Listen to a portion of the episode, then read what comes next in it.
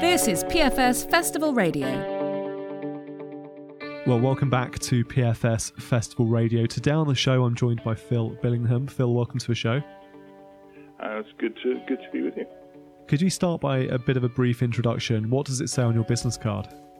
Phil Billingham, uh, ACI, fellow PFS, CFP, Chartered Financial Planner, and I'm a director of Perceptive Planning Limited. And I know you've got a bit of an international perspective on the financial planning profession. You're a past member of the Financial Planning Standards Board, Regulatory Advisory Panel, and you've worked with planners in various countries across the world. What do you think we can learn from financial planners in other countries? Mm. Um, a mixture of things. The UK is, is generally regarded as the, the bleeding edge, if you like, in regulatory terms, and that's driven, whether we like it or not, uh, driven a lot of innovation and the need to be very disciplined as business practices.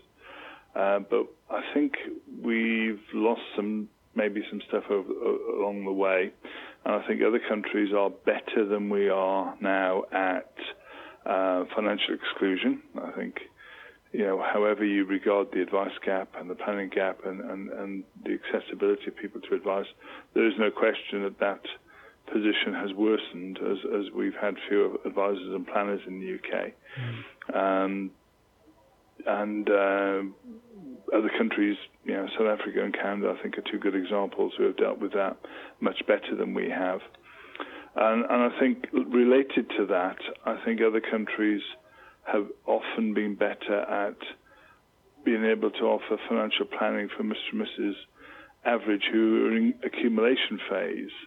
Um, and I think the UK has largely followed Australia in becoming financial planners, stroke wealth managers.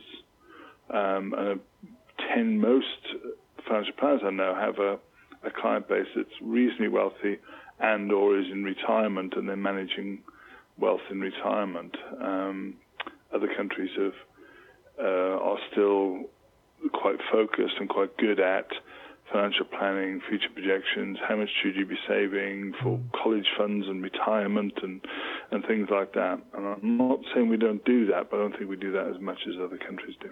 So lots to learn from financial planning practices in other countries. Thinking ahead to the PFS Festival of Financial Planning in November, I understand there's going to be a bit of an international delegation in attendance. So who's coming along and what opportunities are visitors to the festival going to have to learn from their, mm. their experiences?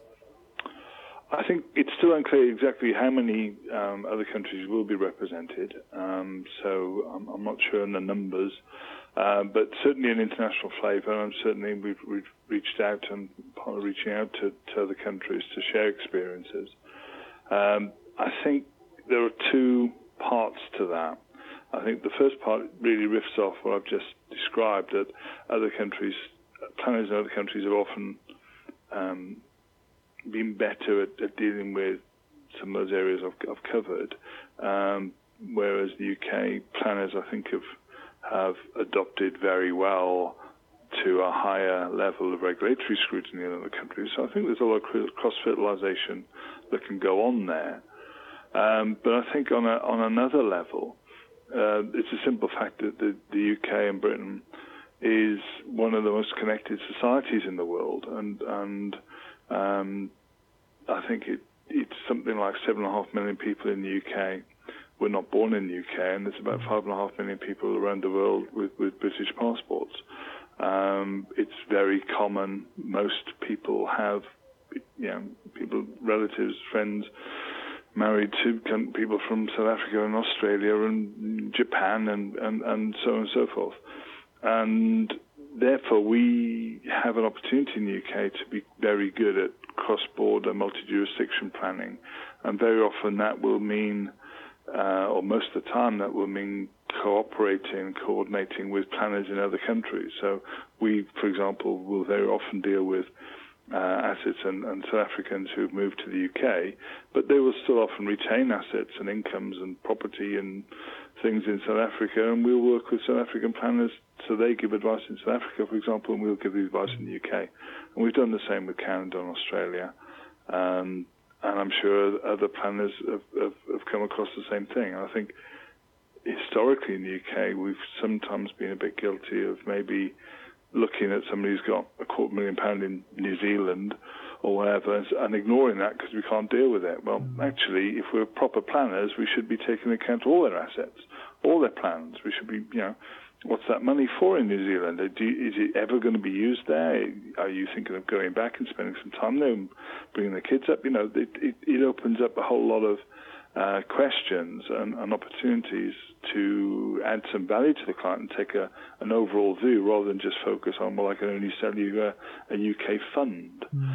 Um, so, whilst we, we shouldn't and can't give advice on the, the, the New Zealand assets in, in specific terms like buy this fund, we should be able to guide the client so that at least they can do something useful and it can be a resource that's working for them rather than just sat in a bank account or, or a fund they've happened to inherit. So I think there's a lot of opportunity for us to work with our colleagues, our peers in, in other countries to our mutual clients' benefit. Mm. And Phil, which speakers at the PFS Festival of Financial Planning are you particularly looking forward to seeing? As a Welshman, I'm almost reluctant to say this, but certainly Sir Clive Woodward. Mm. Um, love him or, or, hate him, he, he knows a thing about, about winning um, and teamwork, and, and um, I'm be interested in his take on that. And um, and I, Justin Stewart is is is uh, never failed to learn more more than I can possibly write down every time I listen to him. Um, this year, of course, there's going to be a number of people focused on, on Brexit um, and, and, whatever your views on that. It's a reality, and we, we need to be aware of that. So, um, Vince Cable and one or two other speakers that are addressing that issue will certainly get my attention to try to get a, a heads up about how that may affect us and, more importantly, how it affect our clients. And finally, then, as we get in the mood for the PFS Festival of Financial Planning, what was the first music festival you went to? Festivals as such, but I guess the Monsters of Rock at Donington in '83, uh-huh. Whitesnake headlining, ZZ Top, Meatloaf, Twisted Sister. Um, subtle it wasn't, um, but tremendous fun. Well, we can't promise any uh, Monsters of Rock at the PFS Festival of Financial Planning, but you never know. Just uh, watch this space. Phil Billingham, thank you very much for your time. It's been a pleasure. Thanks, Martin.